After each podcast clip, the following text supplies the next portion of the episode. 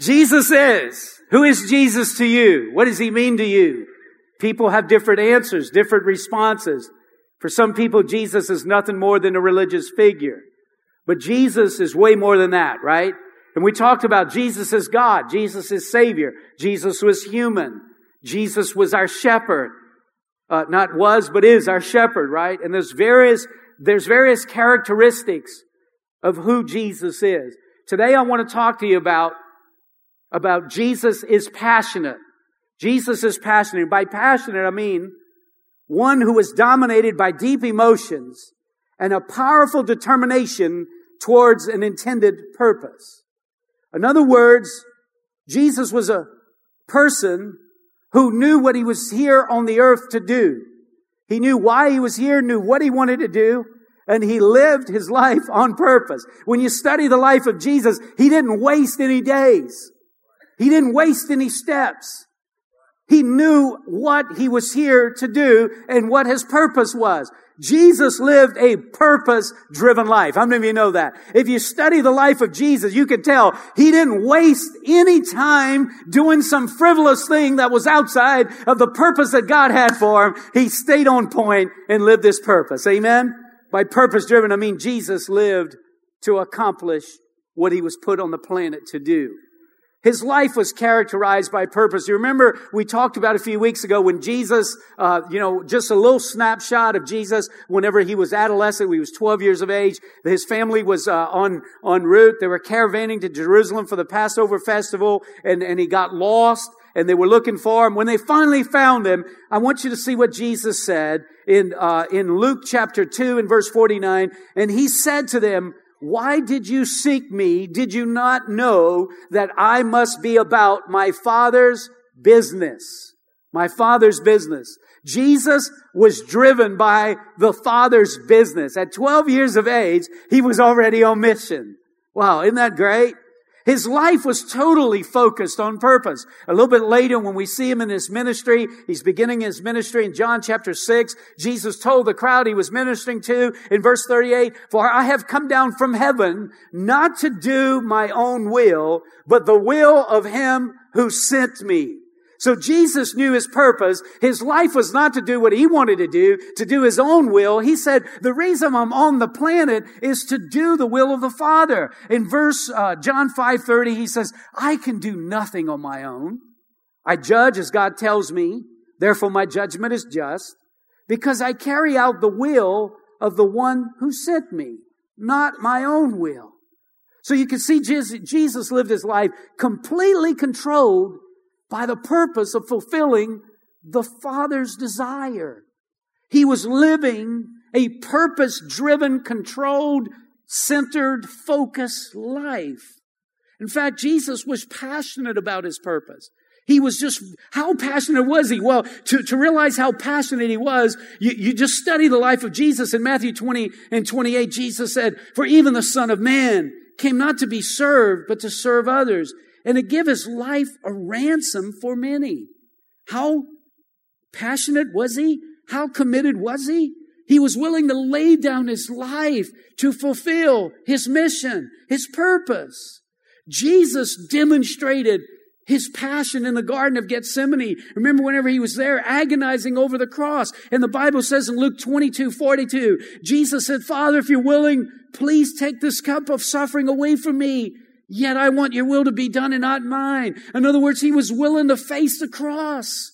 He was willing to lay down his life. How committed to doing the will of the Father was he? He was totally committed. You can't get more committed than laying your life down for the purpose.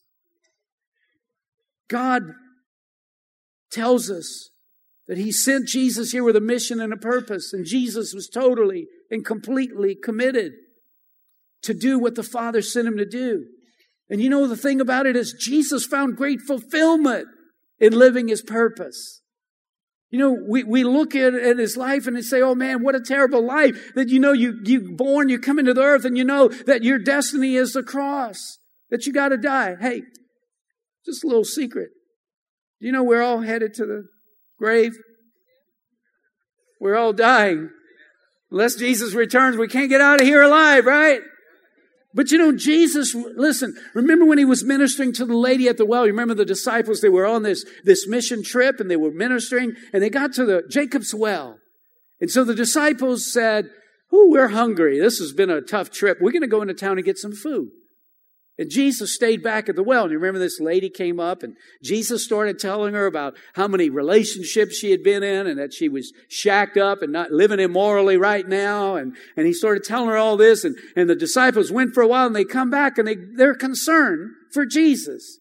They said, Jesus, you're going to pass out. You, you must be weak by now. I mean, I know we've been with you for a while and I know there's no food here at the well and, and you must be hungry by now. And the Bible says in John 4, 31, meanwhile the disciples were urging Jesus, Rabbi, eat something. But Jesus replied, I have a kind of food you know nothing about. Did someone bring him food while we were gone? The disciples asked each other. Then Jesus explained, my nourishment comes from doing the will of God who sent me and from finishing his work. And what did he mean? That I have nourishment that you don't know about. I think, I think Jesus was, was cluing us in to a secret to life. How many of you ever got so excited about doing something that you forget to eat? It ever happened to you? I mean, whenever you get so passionate about something, I mean, I've gone, I, listen, whenever you're fishing and you're catching fish, forget about food. Right? But when you get so passionate about something, you even forget to eat. Jesus was so passionate about what he was doing. He said, man, I got some resource. I got some nourishment that doesn't come from peanut butter and jelly. It comes from doing the will of the Father. Jesus learned a secret to living the most fulfilled, satisfying life that there is to learn or to live. Jesus learned that nothing fulfills your life like living on purpose, living to please the Father. Are y'all hearing me today? Are y'all with me today? So here's the point. Nothing brings greater fulfillment and satisfaction in your life than living to accomplish the Father's purpose. Nothing matters more than living for God's purpose for your life. Nothing can compensate for not living God's purpose. There, the Bible says in Proverbs 14, 12, there is a path before each person that seems right, but it ends in death. There's some wrong paths to take in life that maybe seem like it's going to take you to the stars, but it's the wrong path. Listen, no success, wealth, fame, pleasure, or power can bring as much satisfaction and fulfillment in life as living for God's purpose, doing what He created us to do. Amen? How many of you would agree with that? Help me out and say amen. So here, so listen, if you want to live a fulfilling, satisfying life, get beyond just coming to church. Church, coming to church won't do it. Coming to church every once in a while won't do it. You got to commit your life to living for God's purpose if you want to live a satisfying, fulfilled life. Amen? Jesus figured out the Father's purpose. He figured it out. Some people are just existing in life and, and, and because they don't know why they exist. They, they're trying to find meaning in life. They're trying to find purpose. And so their life is dragging by. You know, they think, okay, my purpose is to go to school. And they finish school and they say, okay, now what am I going to do? And they get depressed. Or some people say, well, uh, you know, my purpose is to get a job and make money. They get a job and they make money. Sometimes they make a lot of money. And they wake up one day and they say, why is this not satisfying me? Because all of it leads to a dead end street. It all leads to a dead end road. And some, some people are just, their life is just dragging by because they haven't figured out God's purpose. Not Jesus. He knew his purpose. He knew exactly what the Father wanted him to do. He knew exactly. He had two main driving forces in his life. Two overwhelming purposes in his life that just cast a shadow on every day that he lived. And I want to share those with you. Number one, the first dominant purpose in the life of Jesus was Jesus lived to make his father look good. That's what he did. John 17, 4, the high priestly prayer, when Jesus prayed to the Father, Jesus said, I glorified you on earth, having accomplished the work which you've given me to do. Jesus said, I've glorified you on the earth. One of the driving forces in the life of Jesus was He was committed to glorify the Father on the earth. Jesus lived to glorify the Father on the earth. Now, what does that mean? Glorify means to bring honor. It means to, to cast in a good light. It means to please. It means to make look good. And so, one major driving force in the life of Jesus was he sought to make his Father look good. He sought to cause his heavenly Father to be looked at in a positive light. He, he constantly tried to honor his Father with everything that he did. That was a driving force in his life. Jesus lived to make the Father look good. Hey, did you know that that's our purpose as well? Did you know that what Jesus' purpose was is also our purpose? Listen what Jesus said in Matthew 5, 16. In the same way, you should be a light for other people. Live so that they will see the good things you do and praise your Father in heaven. You know what that's saying? Our purpose is to make the Father look good. As Christians, we should live in a way that everything we do makes the Father look good. Listen, when we say I'm a Christian and we take on that's, that embrace, we're identifying with the Father of life, then we ought to do everything in our life to cast good light and to make our Heavenly Father look good. Amen? How many of you believe that? Say amen. That's right. Yeah. Listen to this verse, 1 Corinthians chapter 10 verse 31. Whether therefore you eat or drink or whatsoever you do, do all to the glory of God. Do all to the glory of God. Paul says everything we should do or everything we do should be for the purpose of glorifying God. Wow. How we speak should make the Father look good. Yeah. How we live morally should make the Father look good. How we handle our finances should make the Father look good. How we talk, how we treat people, how we, how we get along with other people should make the Father look good. How we work on our jobs should make the Father look good. Everything we do should cast a good light on the Father. Do all for the glory of God, the apostle said. Do all. Now listen, Living to make God look good isn't easy. Whenever you got this fleshly temple you got to live in, right? Can I get a better amen than that? Now, all right, that's better. Hey, living to make God look good isn't for self-centered, self-absorbed people. You can't make the Father look good whenever you're self-centered and self-absorbed. Living the purpose of God requires a selfless life. Living for the purpose of God requires you to live a crucified life. It requires you to live a sacrificial life. If we're going to cast good light on our Father, we have to forget about ourselves and start worrying about other people. Come on, y'all help me preach. Amen. But listen, it's that selfless sacrificial life that'll usher you in the most fulfilling, satisfying life that you could ever live. You, you know, listen, you know who the most miserable people on the planet? The most selfish people on the planet. The more selfish you become, the more miserable you'll be. If you find yourself always as having problems all over life, I, I tell you something, just find you a place to go forget about yourself and go serve somebody else for a while, and I believe you're gonna get a lot happier in life. Amen. Come on, isn't that true? Because listen, this is how Jesus said it. In Mark chapter 8, verse 34, then calling the crowd to join his disciples, he said, if any of you wants to be my follower, you must turn from your selfish ways. Take up your cross and follow me.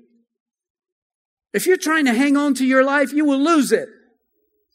But if you give up your life for my sake, listen, for my sake, don't give it up for a girl. Don't give it up for a guy. Don't give it up for a job. If you give it up for my sake and for the sake of the good news, you will save it. Amen. Amen? Come on. Let me ask you a question. Who are you trying to please? Are you trying to please yourself?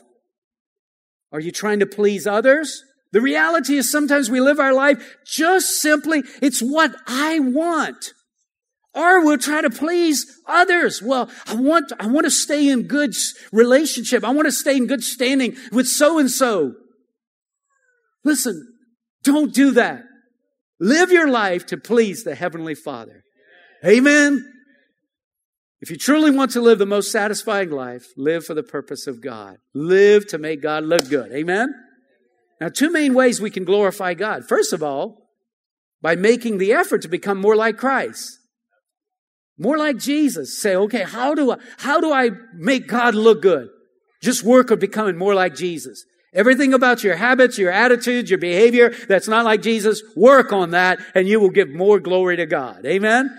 1 Corinthians or 2 Corinthians 3:18 says, "But we Christians have no veil over our faces. We can be mirrors that brightly reflect the glory of God. And as the spirit of the Lord works within us, we become more and more like him. The more like Jesus we become, the more good shadow we cast on the Lord." Amen.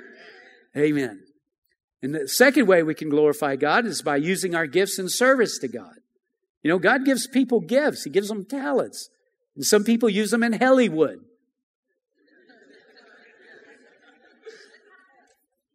Let's use them in heavenwood. Amen. Amen. But 1 Peter 4:10 says God has given each of you a gift from his great variety of spiritual gifts. Use them well to serve one another. Do you have the gift of speaking? Then speak as though God himself were speaking through you. Do you have the gift of helping others? Do it with all the strength and energy that God supplies. Then everything you do will bring glory to God through Jesus Christ. All glory and power to him forever and ever. Amen?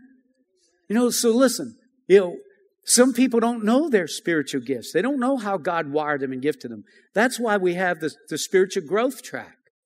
Is to help people identify their spiritual gift. But it's not just so we can have more helpers here. That's one.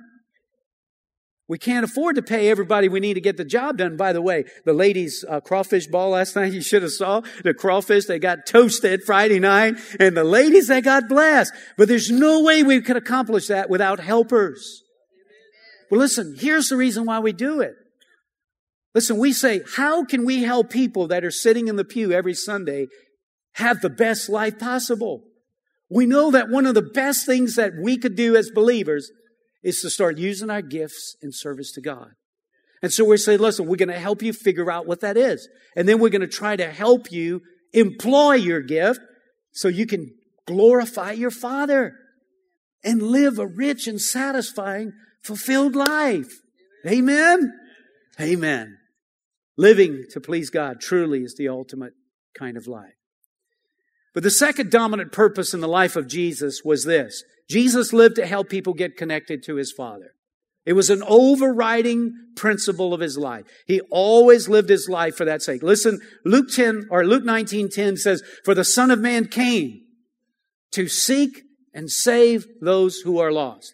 Why did the Son of Man come? To seek and to save those who were lost. He came to seek and save those that were lost.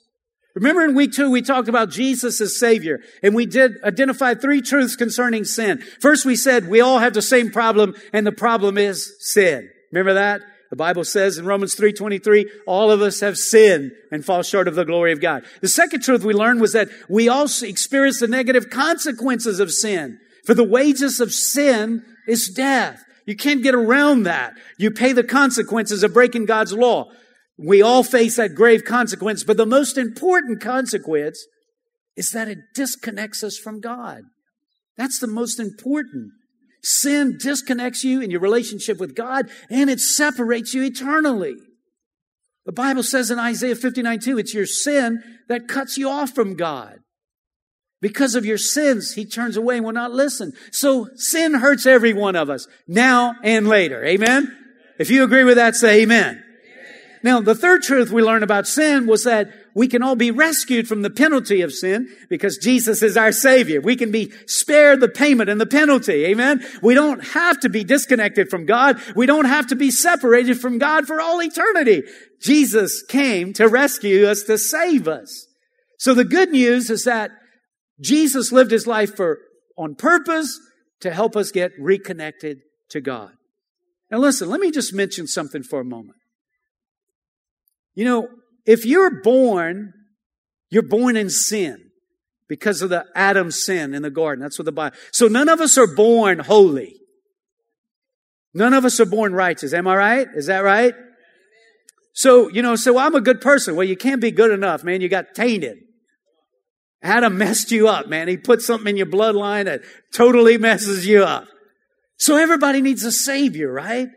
And so God sent his son Jesus for the purpose of saying, man, mankind's in trouble. They need to be connected to me.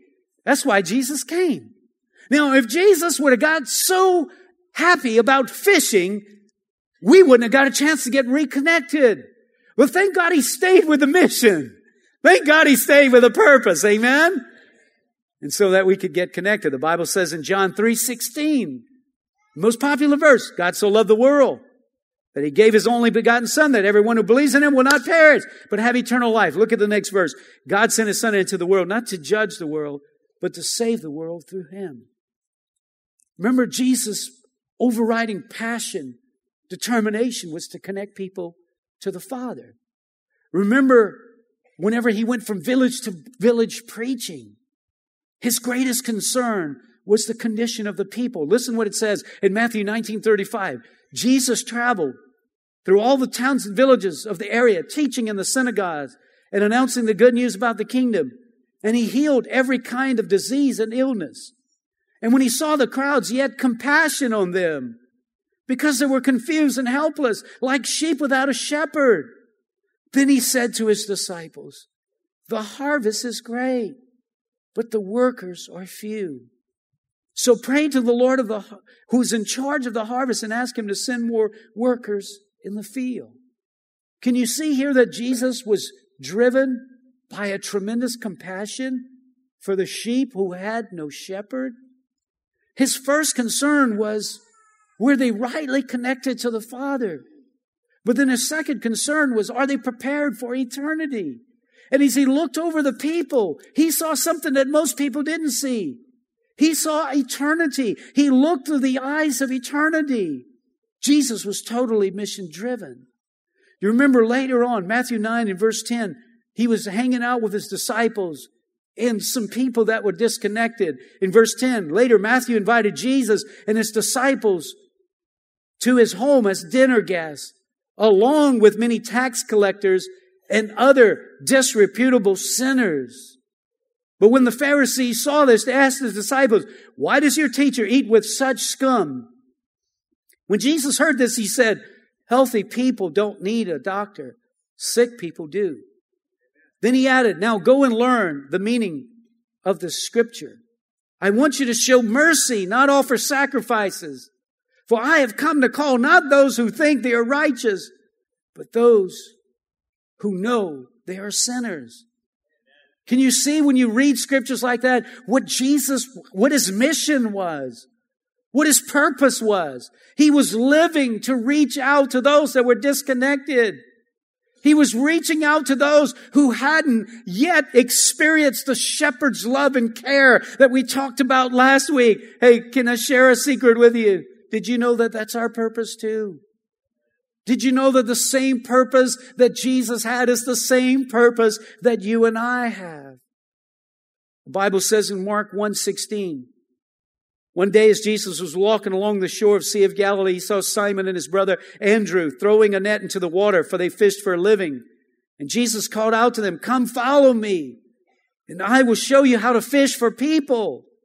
And they left their nets at once and followed him. Jesus said, Come and follow me and I will make you fisher of men.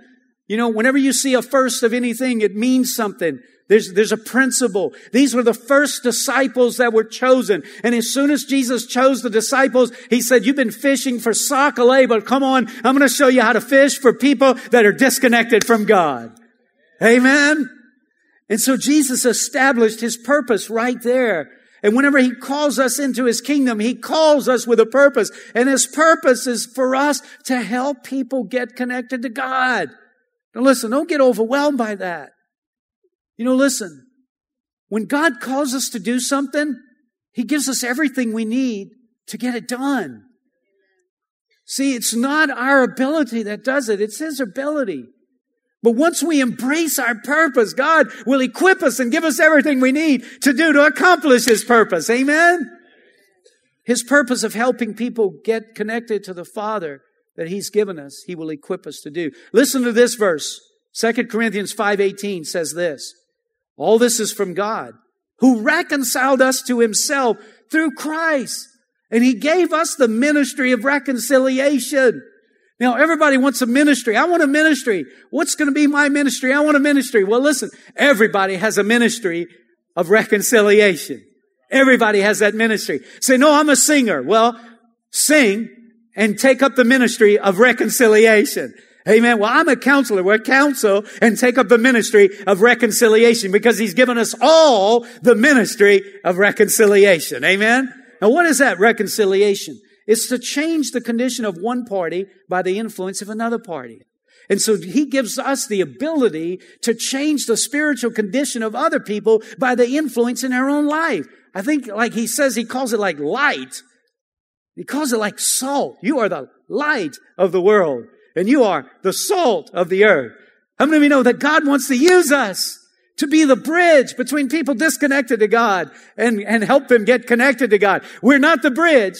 Okay? We're not the one that what God will use us as a bridge. Amen? He'll help us. He'll help us and use us to introduce others to Christ. Listen, whenever we receive that mandate from God, see now you don't have to be just a plumber. You can be a reconciling plumber. You don't have to be just a mechanic. You could be a reconciling mechanic. Amen. You don't have to be just a student. You can be a student with the ministry of reconciliation. What greater purpose, what greater higher calling in life than to be used of the creator, the one who holds the oceans in the palm of his hand, the one that started it all and can end it all, the one that's totally in control. And he wants to use us to help reach those that are disconnected. What a greater calling, saints of God. What a higher calling. Amen. Are y'all with me out there? Now listen, here, here's two keys to reaching the lost. Here's two keys. I believe Jesus gave them in some of the scriptures we've just read. And the first one is this. We need compassion. We need compassion. Matthew 9:36, he saw the crowds and he had compassion on them because they were confused and helpless like sheep without a shepherd. You know what compassion is? It's to have pity. It's to have sympathy for people that are hurting. It's to have a tenderness in your heart towards what other people go through. You don't have to be a theologian. You just got to have a heart for people. You just got to love people. That's all you got to do. And if you will just move out in compassion, I believe God will use us. Amen? Are y'all with me out there? I'm sorry.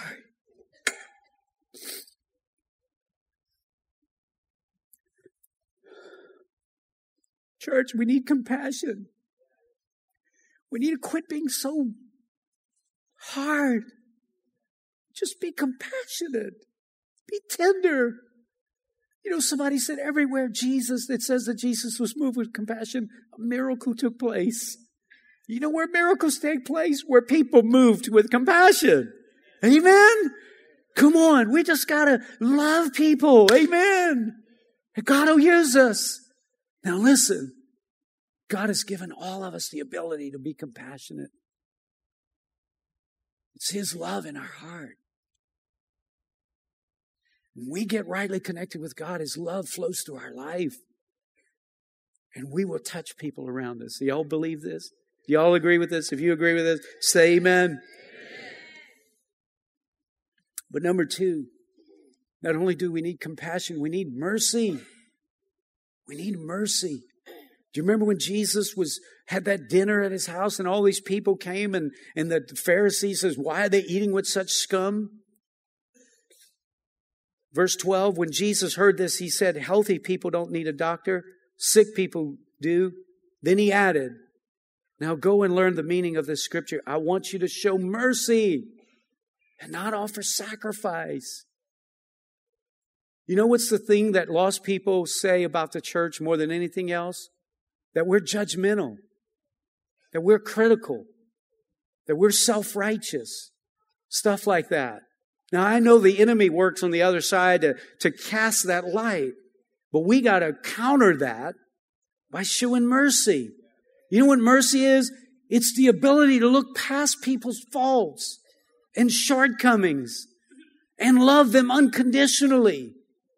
You know, listen, listen, John said even the world knows how to love people that are lovable. But we as believers need to love those that are not lovable. Amen. We got to love people even though we see the glaring problems in their life.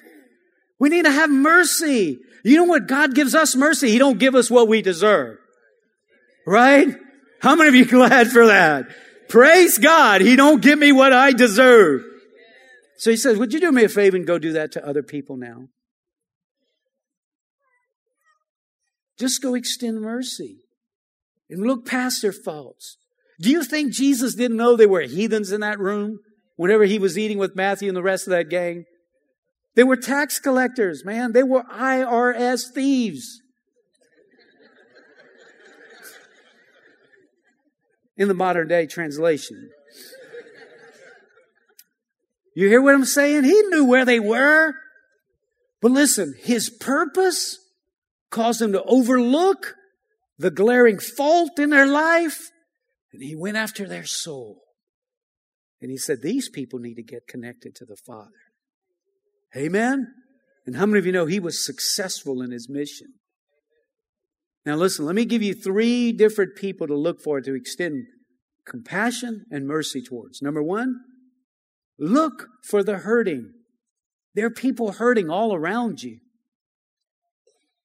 You know, if we will just look beyond the natural, every day somebody finds out a bad report. Every day somebody experiences something terrible. How many of you know that? And so where you work, there will be people that will hurt. If you're in school, where you go to school, there will be people that hurt. Where you live in your neighborhood, there will be people that are hurting. People become more receptive to the good shepherd whenever they are hurting. So capitalize on the opportunity to reach out to them with compassion and mercy whenever they are hurting. Amen. And they will appreciate it and they'll say, wait a minute, what is that? And they might even connect the dots and say, this is the love of God. Amen. But here, here's another group of people that we need to reach out to, and it's the hungry. Listen, you know what? I didn't make a decision I'm going after God. Like, I didn't just like say, I'm going to be a Christian and go be a Christian. I was so far from that thought. Ladies and gentlemen, that wasn't even on the radar. I mean, I was just, I thought I was living the good life and that Christianity was a bunch of boring living. You know what? But something started drawing my heart. Something started giving me an emptiness inside. And I began to get hungry for something more than this world was offering me. Come on. How many of you can relate to that? Can you relate to that? How many of you had very, very similar experience in your life? Well, listen. Do you know today God is doing the same thing in people that are not yet in his kingdom? God's drawn them by his spirit. Nobody comes unless your spirit draw them. Let his spirit draw them. So right now, you say, Todd, who are they? I don't know. I don't really know who they are, but I know God's drawing. I'm not sure exactly who they are, but I know God's drawing. Amen. See, that's the challenge is to figure out who he's drawing. But you know what? If we live with the overriding purpose to help people get connected to God, then sooner or later we're going to be at the right place at the right time and be able to help people just get a little bit closer than they are right now to the King of Kings and the Lord of Lords. Amen? And then finally, there's the hopeless. You know, listen, there are people committing suicide every week right here in Lafayette. You know, I was talking to a dentist just a couple weeks ago, and he was telling me a while back one of his one of his uh, best friends, you know, had a successful business, was the life of the party and all that, and he and he just took his life. But you know what? Listen, sometimes People go through things in life that makes them feel hopeless. that there's no hope of things ever getting better. Well, listen, we have the message of hope. Jesus is hope. He is the epitome of hope. He says, man, when everybody else says there's no hope, I'm telling you there is hope. Amen. So listen, there will be people that we come across that feel hopeless. They feel like they'll never get through what they're going through. And God will place us right in their path to just reach out our hand and tell them, hey, there's a shepherd who loves you. He's the God of hope that will give you hope in your hopelessness. Three different types of people that become very receptive to the Bible, to the Word of God, to Christianity, to Jesus. People that are hurting, people that are hungry, and people that are hopeless.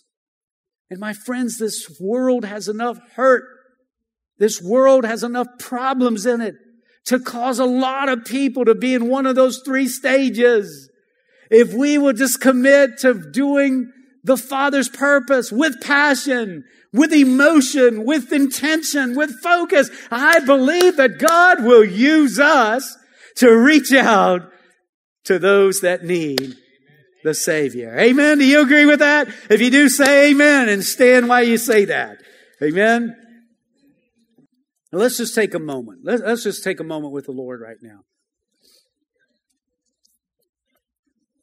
Just, just bow your head for a moment and, and just cat, you know, just slow down, you know, slow your heart down, slow your mind down, focus your thoughts. Let's make application today. Who you're living for? What's your, what's your, what's your focus? What's your goal? What's your passion? Oh man, I got this really, really big project I'm working on. Okay, good, good. Man, I'm, my business is thriving, man. I'm making more money than ever, man. I'm just stoked about it. Okay. Would you like to tap into a life that'll go beyond a lot of money?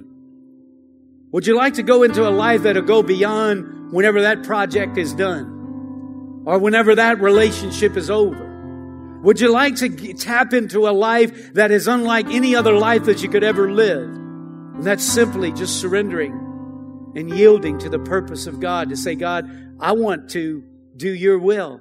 I want to live for you. Remember the two main purposes, the two overwhelming passions of Jesus was he wanted to make the Father look good. How many of you would be willing to say today that I want to, I want to make the Father look good? The way I talk to that waitress, the way that I demand that waiter, the way that I, the way that I treat people at work and my own family. I want to make the Father look good. As they know I'm a Christian, I want them to say, that is a good Father they serve because of, because we're casting a good shadow. Come on. Can we can just commit to that today and say, God, help me, Lord, to be more like Jesus. Help me, Lord, to live more like Jesus. Amen. And some of you would just be willing to just say, Lord, I want, I want to be the connector. I want to be the one that helps and, and help people that are away from God to get connected to God. If I could just be a stepping stone and just help them get a little bit closer, I want to do that, God. Listen, if you will commit to being used of God, God in these ways. I'm telling you, you will experience an abundant life, an amazing life like never before.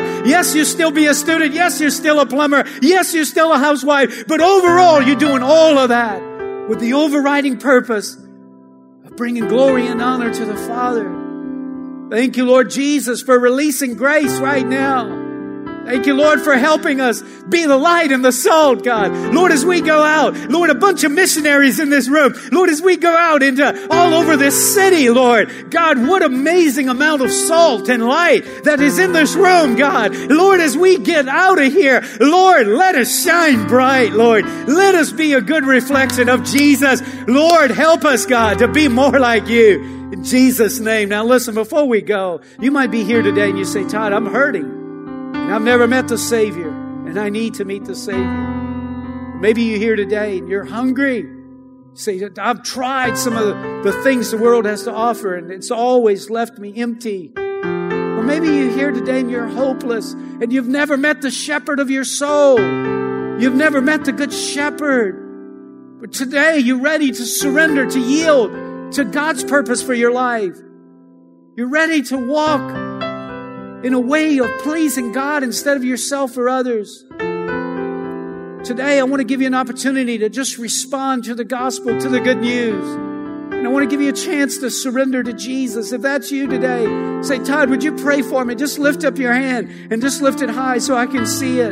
Because in this room, there you go, right, right back here, the Spirit of God is yielding. Sir, right over here to my right. Anybody else? Just lift up your hand and I want to pray for you. Because in this room today, you can get reconnected to God A few hands went up, but I just, let's all pray this prayer. Lord Jesus, I know you're the good shepherd. Lord, I yield to you. I surrender to you. I want to serve you. I want to live for you. Lord Jesus, help me today. Lord, forgive me, I pray. Forgive me of all my sins. I want to live the Christian life. Give me the grace to live that way. In Jesus' name, I pray.